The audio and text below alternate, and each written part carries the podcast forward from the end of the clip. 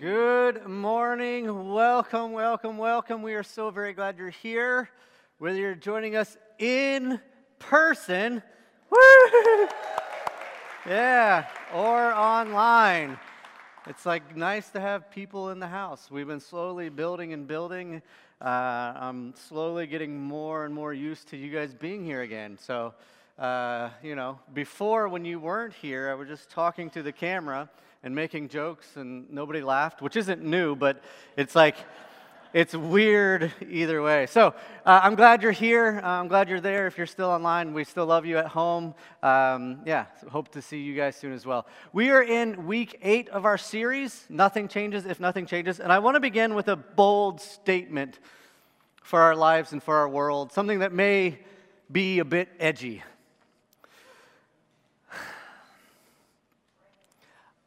I think our world should be better.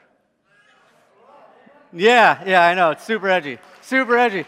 It's polarizing. It's, yeah. What's happening in our world? It's such a crazy mess. It's such a crazy mess. What I found strange is that as we've gone through this series, how, like, well-timed this whole thing has been for this, everything we're dealing with. And so I just keep going, wow, it's crazy. We'd put this series off for so long, and then to do it when we did, or doing it, and then to have everything kind of play out the way it does, it's almost like somebody was guiding the whole thing. So it's just, and even today, week 8 is even crazier. Week 8 is even crazier with things that are happening in our world and the steps and what we're going to talk about. So, man, I'm so glad that you guys are here to be a part of. So week 8, step 8, we're looking at essentially the spirituality, the theology of the 12 steps of recovery. Last week, we did step 7. We talked about, which is to humbly ask God to remove our shortcomings. We talked about prayer. We talked about posture. We talked about progress. We talked about this idea of the paradox between responsibility and grace, that it's entirely up to us and it's entirely not up to us. We talked about how at this stage in the 12-step series, 12-step process, step 7 is the point where the thing that was so very hard for us to do at the very beginning, which is this idea of humility, letting the self go, dying to the self, that should be something at this point in step 7 that we actually look forward to, or as we move into step 8, that we should embrace, that we should seek to find humility for the sake of transformation. So, step 8, let's get into step 8. Here's what it says, according to AA and Celebrate Recovery. Step 8, made a list of persons we had harmed and became willing to make amends to them all. We made a list of, that was AA, Celebrate Recovery says it this way, we made a list of persons we had harmed and became willing to make amends to them all. Luke 6:31, do to others as you would have them do unto you. So, this is where we take this step 7, which is this newfound appreciation for humility, and then we have like this next little tiny baby step. We're embracing the humility, we're embracing the humbleness, and we're taking just a couple little baby steps forward in the pursuit of humility. We're moving beyond the self. We're moving beyond the self enough so that we can begin to consider others, that we can begin to consider our relationship with others and with God on a deeper level. So there's 2 steps to this component, to step 8. There's 2 components to this step. I said that backwards. First is to make a list. The second is to become willing to make amends. This is not, you're going to make amends yet. This is be willing to make amends, right? It's baby steps. You're not fully there yet. You still got some work to do. This is, you have to be able to crawl before you can walk. And really, you guys could all go home now because that's the homework. Make a list, become willing. Thanks for coming. God bless. I know you were like excited. We come back to church. Seth does the shortest sermon in the history of him talking, and we go home. But the good news is we'll be early to lunch. So step 8, part 1, make a list. Make a list of all the people you've harmed, not the people that have harmed you. This is no longer about you being a victim. This is about you, again, taking ownership, about you taking ownership for your behavior and your actions. You need to do this. This is something you should do. If you're looking for transformation, this is something that you should do. Take time this week, today, tomorrow, this month, begin to compile a list of people that you have brought harm to. Who comes to mind? Who comes to mind? That's part one. Part two of step 8, become willing to make amends, right? You're not ready yet to fully make amends, but you need to come to the place where you can begin to see yourself doing that. It's okay, I'm ready for this. I know what lies ahead of me will be tough, but I'm emotionally, mentally, spiritually ready to step into this place. So many of these steps, what's fascinating to me, so many of these steps fall under this umbrella of the teachings of Jesus. I know it's crazy, right? It's crazy. So many of these steps fall under the teachings of Jesus, under the umbrella of one particular teaching of Jesus. Matthew chapter 7 says this. Look what Jesus says here. Do not judge, or you too will be judged. I wonder if that carries any weight in our world today. For in the same way you judge others, you will be judged. And with the measure you use, it will be measured to you. I can't believe what those people are doing. Why do you look at the speck of sawdust in your brother's eye and pay no attention to the plank in your own eye? How can you say to your brother, let me take that speck out of your eye, when all the time there is a plank in your own eye? You hypocrite. First, take the plank out of your own eye, and then you will see clearly to remove the speck from your brother's eye. These steps can be difficult because they're about recognizing the 2x4 that's sticking out of our eye. It's about doing the work and taking the steps to pull the plank out of our own eye. And you know what happens? You know what happens when you get something in your eyes? It becomes very difficult to see, doesn't it? It becomes very difficult to see things clearly, which, by the way, the ego, the self, is a form of a plank. Your worldview is a form of a plank. How you were raised is a form of a plank. How you were taught to think about God is a form of a plank. It all affects how we see things, and sometimes we don't see so clearly. This is what we see happening in our world today, isn't it? A whole lot of people that don't see or acknowledge or understand that we all have some sort of plank in our own eye, pointing at everybody else's plank in their eyes. This is why, whatever side, wherever your opinion is on what's happening in our country, the reality is it's because of the plank that we all have, our various planks that we all have, that we aren't seeing clearly, which is why we have to begin to learn to deal with our own mess first, which is why when we talk about a better you and a better world begins with a better you, and a better you begins with what are you doing now? You see, larger transformation will only be possible when we begin with the self. It begins with the individual and then moves to the systemic. Until we deal with the self first, the greater transformation within the entirety of our systems will be an uphill battle. So all these steps are about us. These are all about us, but they're all about us working with and through the power of God in order to deal with the plank that's in our eye. And it may be easy. Maybe you've been following in this series. You may show up and it may seem like we're saying a lot of, it's all what you do. It's about what you do. It's about what you do. Yeah, it is, partially.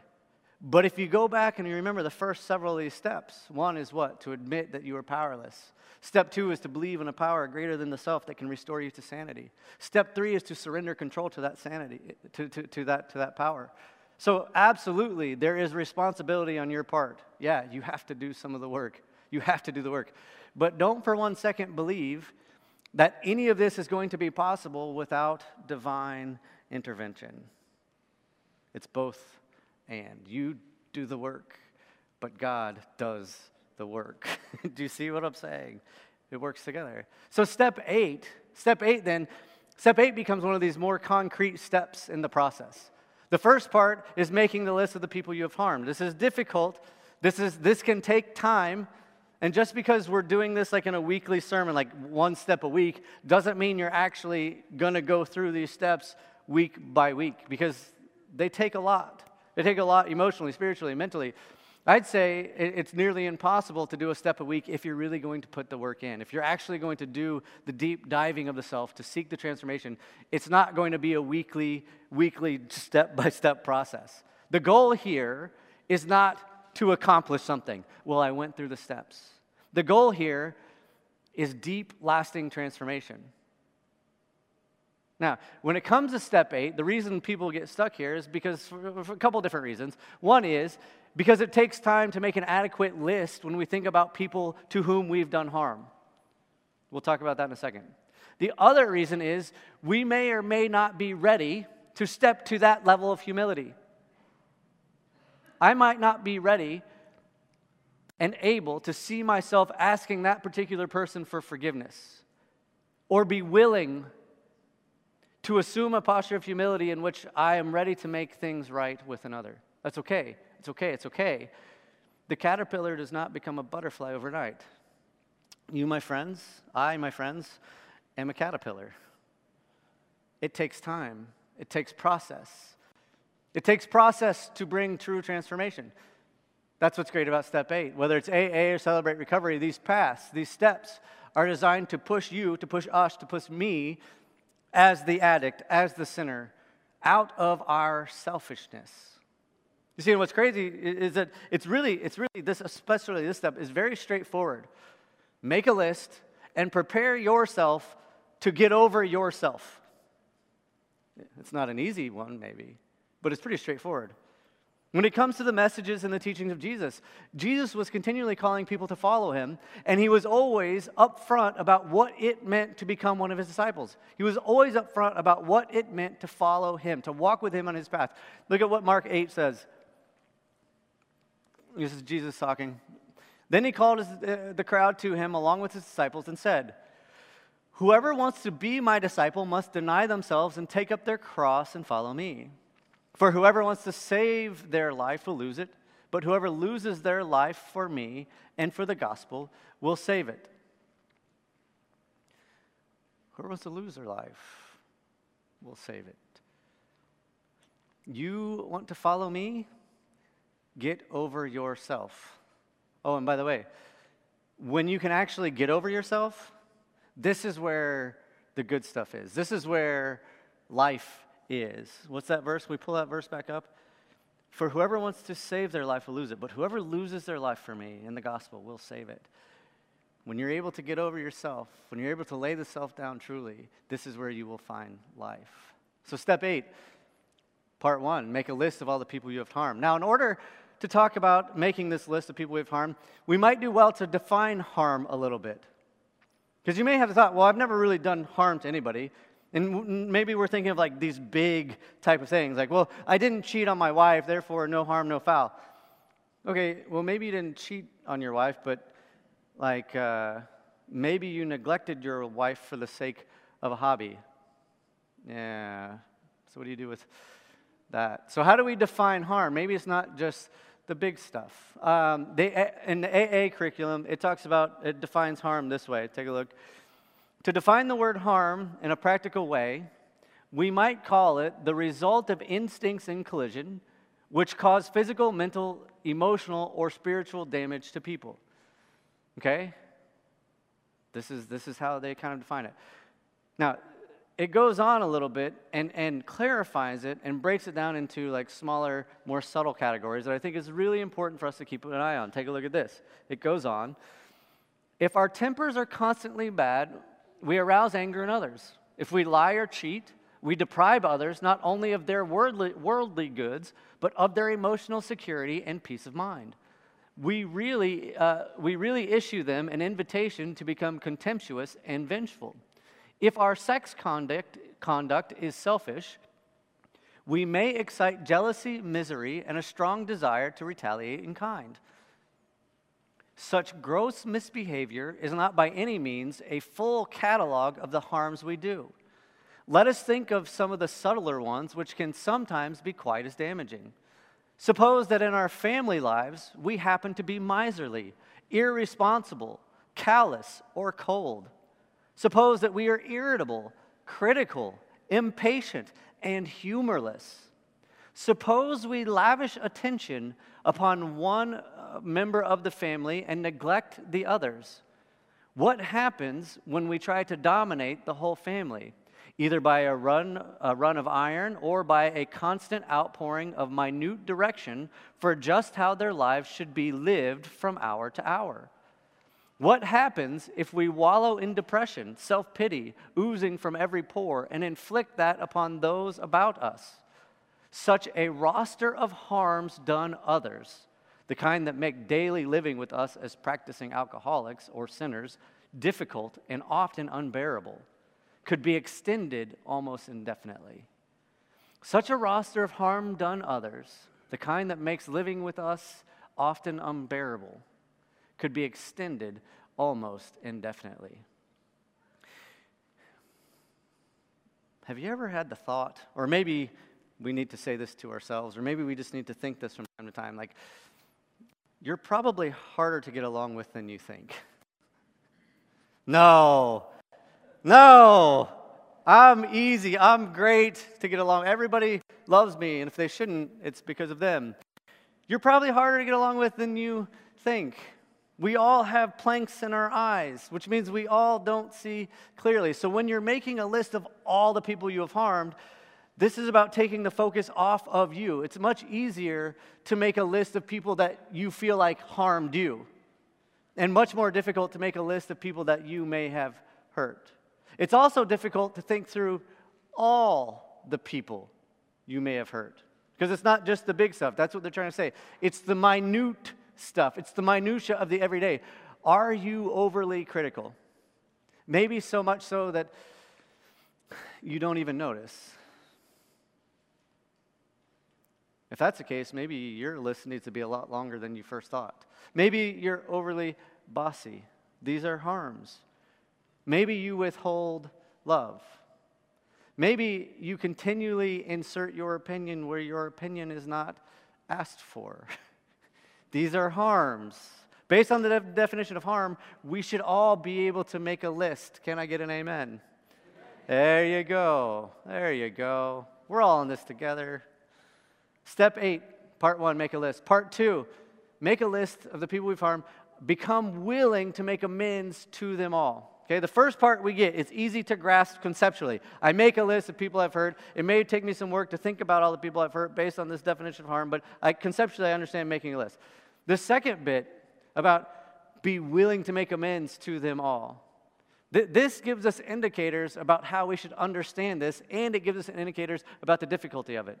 Becoming willing is this process, is a language about the process. Becoming willing is an indicator that this is going to take some time. I'm not going to wake up and change instantly overnight. This is going to be process. We would do, in general in life, I think we would do a lot better to think in terms of process rather than perfection, especially when it comes to this. Process, not perfection. If I think in terms of process, then every little step that I take, every little step forward is a victory, and I can celebrate that, and that's a good thing. And then any misstep or any step backwards, then it's not a failure, but rather an opportunity to learn and to grow. It's process. If I only think of myself and how I behave and what I'm doing in my spiritual life, in my addictions and my sin, if I only think in terms of perfection, then every little step is not enough. And then any misstep or backstep then is a failure. And I fail an awful lot. And if I'm going to keep failing, then why should I even continue to try? You see, you'd be much better off to think in terms of process, step by step. It's okay, it's okay. This phrasing, becoming willing, it's this active verb. It's continual. It's ongoing. It's not just about being willing one time. It's about being willing to make amends to them all. This is going to take a while. And guess what? You might keep adding to the list as you're going through the step, which means you're going to have to keep going through this, to them all. Think about what kind of place you have to come to be willing to make amends to them all. Well, it was easy to address that thing with that guy because we worked that out, and that was fine. And I had that conversation with her, and that was a tough one, but we made it through it. But that guy, yeah, I don't know about that guy. You have any idea what that guy did to me before I did the thing to him that caused the harm? He had it coming. In fact, I would even say that what I did was justifiable. I'm ready to make amends to almost anybody that I've hurt. Well, almost anybody isn't everybody, isn't all. All is all. All includes even the people you may have felt justified in hurting. This is why this is tough. This is why it takes time. You don't just wake up one day with the humility in your heart to jump to that level of like, yeah, I'm going to humble myself before all. It's like playing video games, especially if you grew up like old Nintendo type games like I did. Like, it's like you have to work your way up to the boss. You know what I'm saying? You go through the level and you learn and you play along the way, but you get to the boss man at the end, and the boss man is like the big villain that you have to try. That's what this is. You have a boss at the end of your level, and you're working your way through these little ones, so the people that you can build up your confidence and you can learn from and you can work on this humility, and then you get to the guy that you just don't really much care for. You're prepared for it by the time you get to that time. It's this ongoing process. You see, in order for us to make an apology in any way that will lead to healing for you and for others, there has to be a sense of respect for the other. If you have no respect for the other, then your apology is going to fall a bit flat. It's like when I ask my daughter, when I tell Ella she needs to apologize to her brothers for being mean or something. Not that she ever is, because she's a perfect angel. But what she has a tendency to do when I say, Ella, you need to apologize, she goes like this. Apologize to your brother. I'm like, what? What is that? I don't even know what that means. And then I'll be like, okay, but now you need to, I'm sorry, okay, hug your brothers. And then she does like this, it's like a bird flapping its wings, but she stands to the side and is like, ta-ta. I'm like, what is that? What? Sorry. Bleh. Right? Like, there are certain people in your life that you think, you may be calm and collected right now, and you're staring at me, and you've got your arms folded, you're sitting at home on the couch, whatever, and you're looking at me, and you're like, yeah. I'm calm and collected on the outside. But on the inside, there are people that when I say, you need to make amends to them, you're going, right? Fine. No, that's not, we're not talking about one of these kind of apologies. Like, we're talking about something deep. In order for there to be transformation, there must be healing. And in order for there to be healing, there must be forgiveness. In order for there to be forgiveness, there must be a sense of sincere honor and respect given towards the other. And it may be a while before you're ready to respect them as an actual human being again. Sometimes this takes time. It takes time. It takes time. But remember, progress over perfection. This is about moving into this process of restoration and healing. The Bible has actually similar things in place. The Bible talks about a lot of the same stuff. It's stuff that we usually ignore, but it's there. Look at this, Matthew chapter 5. Watch what okay. This is a huge passage. Huge passage that I think we minimize. Therefore, if you are offering your gift at the altar, and there remember that your brother or sister has something against you, leave your gift there in front of the altar. First, go and be reconciled to them. Then, come and offer your gift. Do you catch that? If you are offering your gift at the altar, well, what's happening if you're offering a gift at the altar? Well, this is you're coming to the house of the Lord and you're attempting to worship God. You're working on this relationship. And he says, in order to do that thing, you need to make sure that your relationships with others are squared away first. He says the way that you are reconciled to God is that you must first be reconciled with your brothers and sisters. Somebody's got something against you? You go to them. A couple things here. First, on a personal note, the Bible understands and points to the idea that in order for you to find healing, true, deep, transformational healing, to be in the proper relationship with God, you have to be at peace with those around you. The second thing, what if you take this thought and you put it into the context of our culture and the unrest that we're currently experiencing. In the context of protest, am I carrying any sort of animosity or bitterness or angst towards certain people?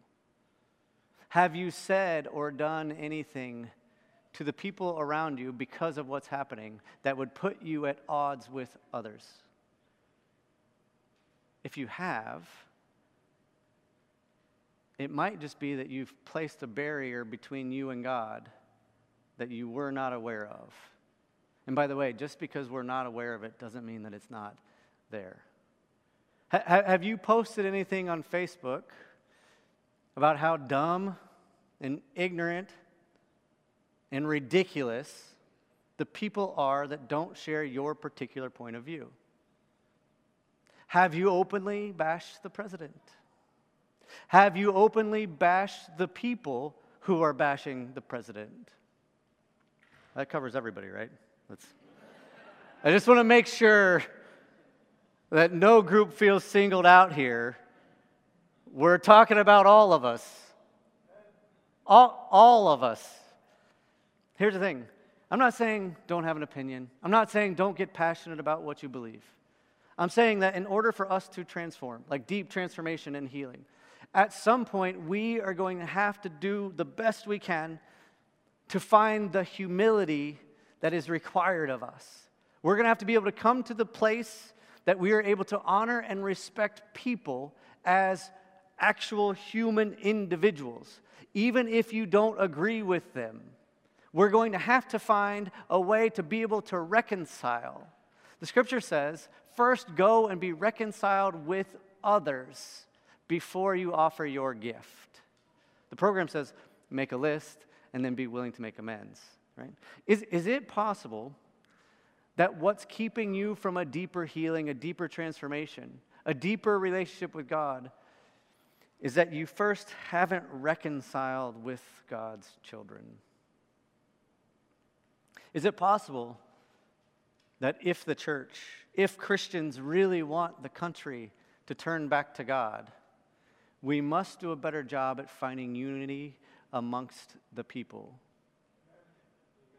Think about this for a second. Jesus says, before you offer your gift, if somebody has something against you, go and make that right. What if the church took that seriously? What if the church took that, the words of Scripture, seriously to the point that we actually did something about it? Like, who might hold something against the church? Who might have issues with the church at some point? Who might the church have hurt in some way, shape, or form? And this isn't a church bashing session, right? The church is made of people. We're all people. We all make mistakes. I understand that. I get that. But on the institutional, systemic level of things, who have we intentionally or unintentionally caused problems for? Have we caused problems for people of color ever in our history or this week? Has the church caused issues for people from the LGBTQ community? Have we caused any hurt there? Have we caused any hurt for people of different faiths? Have we caused any hurt for people of a similar faith that's not as exactly right as we are? Have we caused any hurt towards people that we've made feel that they aren't good enough or they don't belong?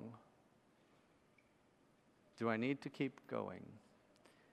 If somebody has something against you, go and be reconciled to them before you offer anything to the God you love. I wonder what it would look like if we actually took this seriously. That's why I said this is huge. If we actually live this out. If we actually live this out, it might be a long time before any churches began to meet again, wouldn't it? You want the country to come back to God? You want to see a great revival in the land? Well, who do you need to reconcile with? What people groups does the church need to make amends to? We have not seen clearly because of the plank in our eye. Step 8, Make a list of all the persons you have harmed. Be willing to make amends to them all. Let me give you two thoughts that might help us along this way as we think through this and as we work through this. When it comes to attempting to make peace with friends, family, maybe even our enemies, the posture of our apology matters. They need to understand that they were heard. They need to know that you heard how you caused pain and hurt to them. Stephen Covey, I believe, says in, I think it's 7 Habits of Highly Effective People, he says, seek first to understand before you seek to be understood. Right? Work on the listening component. There's two terms that I want you to keep in mind, and you can take these with you, that I think we would do well to embrace as individuals who are Christians, as a country. I think these two terms would give us a lot of help. They are nonviolent communication and redemptive listening. Nonviolent communication and redemptive listening. Nonviolent communication is a term that developed kind of in the 80s, and the basic idea is that this. Is that you as a human being have this capacity within you for compassion and love towards other people. The problem arises when we don't get our way and we can't find an appropriate venue to meet our needs. We can't talk to it properly, and then the result is violence. The premise is this is a deeper way to interact and communicate interpersonally. The thought behind it is, and you even see this in the world we live in, it's really easy to get on social media and blast somebody with your opinion. It's a lot more different, I don't know if that's good grammar, it's a lot different to sit across the table from somebody, to have a waffle with them, to stare them in the eye, and to have that conversation. Because when you have that conversation, because of the shared humanity that you have, typically there's going to be a bit of a softer side to it, isn't it? Because you see their humanity. Non-violent communication, understanding that they are humans with opinions, and when we understand this, we have this capacity to be a bit more forgiving. The other thing is this, redemptive listening. Redemptive listening is learning to listen to one another while suspending judgment and response. How hard is that? Because the first second that somebody needs to tell you something, what happens?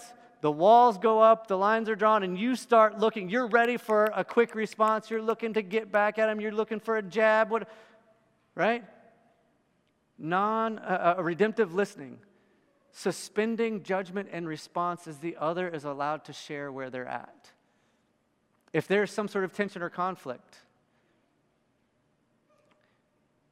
we often fail to let them fully express themselves, because we are too busy working to jump to a conclusion or to figure out a way to defend ourselves, rather than just simply being and listening. How many situations or conflict could be resolved personally with either one of these, both of these, nonviolent communication, redemptive listening? I just need you to hear where I'm coming from. Seek first to understand before you seek to be understood. You see, both of these take a certain amount of humility. They take a lot of humility to be able to accomplish it. To be able to sit and listen under critique or under somebody that's against where you're at or saying something different, it becomes very difficult. It becomes very difficult to show empathy towards one another if you're not willing to first listen to their side. It becomes very difficult to fully listen to their side if your primary response is going to be a defense in which you are discarding or disregarding what they are trying to tell you. Think about the last argument or discussion you had with somebody. Would it have gone differently if either one of you were able to apply redemptive listening? If either one of you were able to suspend judgment or response while the other person expressed their opinion? I mean, it doesn't mean like you're going to land on the same page. It doesn't mean we're all going to live in this utopia of rainbows and unicorns, right? It's okay. But at least have the decency, the compassion, the humanity, the humility to acknowledge that the other is in fact a human being. Nonviolent communication, redemptive listening. Here's what's crazy to me. In 1 Corinthians, Paul says this thing, you may be familiar with it. He says this thing where he's like, I became all people, or all things to all people, that by all means I might save some. Oh, you put that up there. I didn't even put that in. They just put that in for me. That's good job, guys. Thank you. Is that it? If it is possible, no, sorry, that's the wrong verse. We're not there yet. They didn't do it. I take everything I just said back. But I'm willing to listen to your side first. Go ahead. Paul says, I became all things to all people so that by all means I might save some. We hear that statement. We quote that statement. We teach our kids that statement. Here's the problem with that verse. It's very hard to be all things to all people when you're working really hard to defend your opinion. It becomes very hard to become all things to all people when your primary concern is what you think, or when you are convinced that your way to see things is the only way to see things. Well, I become all things to all people. Well, except for the ones who don't see it my way, right? Maybe becoming all things to all people is about really empathizing with others, about like trying to walk a mile in their shoes. Like, what would it look like if I didn't grow up in the place and the community that I grew up in? Like, what would it look like if I grew up differently, lived a different life, was born a different skin color? What would that look like to walk a mile in those shoes? I might have a different idea and a different perspective on this whole thing, hadn't I? You see, so whether we're talking about you and we're talking about recovery from addiction to sin, or addiction, or recovery from sin, as it relates to step 8, whether we're talking about individually or whether we're talking about like the systemic issues we see that we're now facing. Talking about how do we move forward from the giant mess that we see on the news each and every day? I would suggest that things like the practice of nonviolent communication and redemptive listening might go a long way. The other thing is this, Romans 12. Here's the verse that we were actually going to look at. This is another crazy verse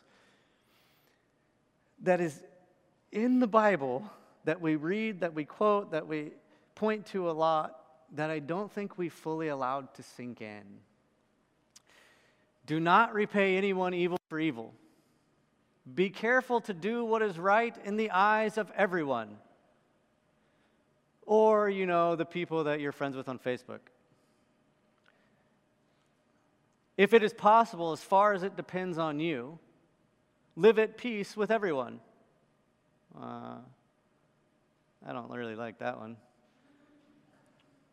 Do not take revenge, my dear friends, but leave room for God's wrath, for it is written, it is mine to avenge. I will repay, says the Lord, which is great, except for Paul goes on to say this. On the contrary, wait a second, Paul.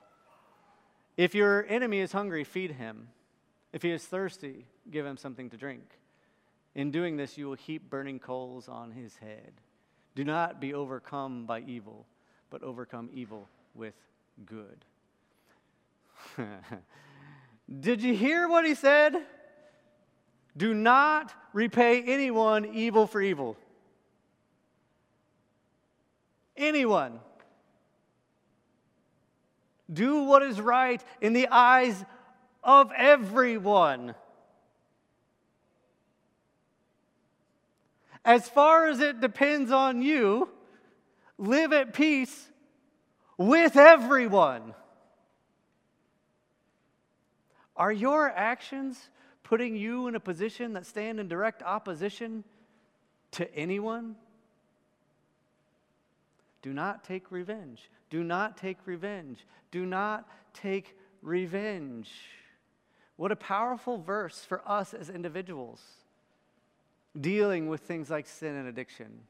What a powerful verse for us as Christians trying to navigate the turmoil of the world we live in. Look at this verse again, and I want you to really let this sink in and wrestle. Verse 19, do not take revenge, my dear friends, but leave room for God's wrath, for it is written, it is mine to avenge, I will repay. That's from the Old Testament. Paul says, that's what you're familiar with. That's what you've heard. Leave it to God and he'll burn them all. Leave it to God and his justice will prevail. Leave it to God.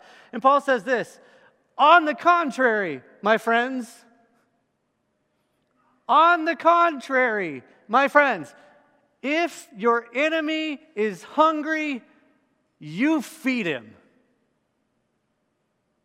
No, I'm going to leave this to God. God's righteous. God's just. He'll burn. Paul says, no. You've heard it said, vengeance is the Lord. It's from the Old Testament. That's not what we're doing. It's higher, it's bigger, it's deeper, it's way more difficult than that. It's not God will handle it and justice will be served. It's God saying to you,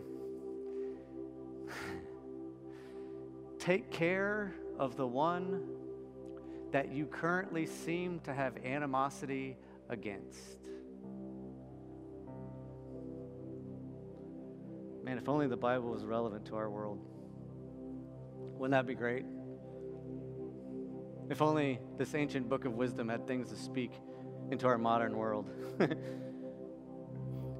Whatever side of the political aisle you find yourself on in this moment, my guess is you might have a few thoughts about what you don't much care for about the other side.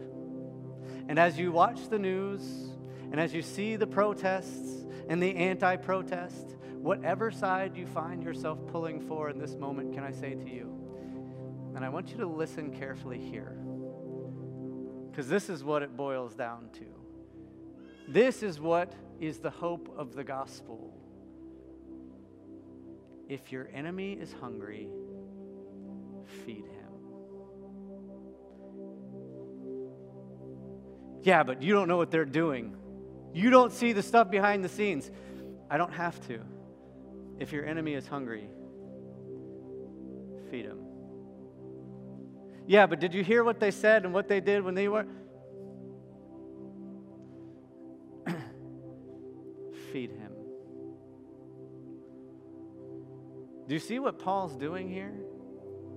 Do you see why the gospel is powerful? Do you see why when we actually take this and don't just make it about what we know and about how we live, and we actually live this into the world, it actually has the ability to transform things?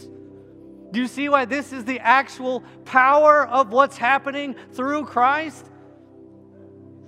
Paul is saying to you, it is not your job to judge what is happening. It is your job to love. Paul says it's your job to love. Your job is to love.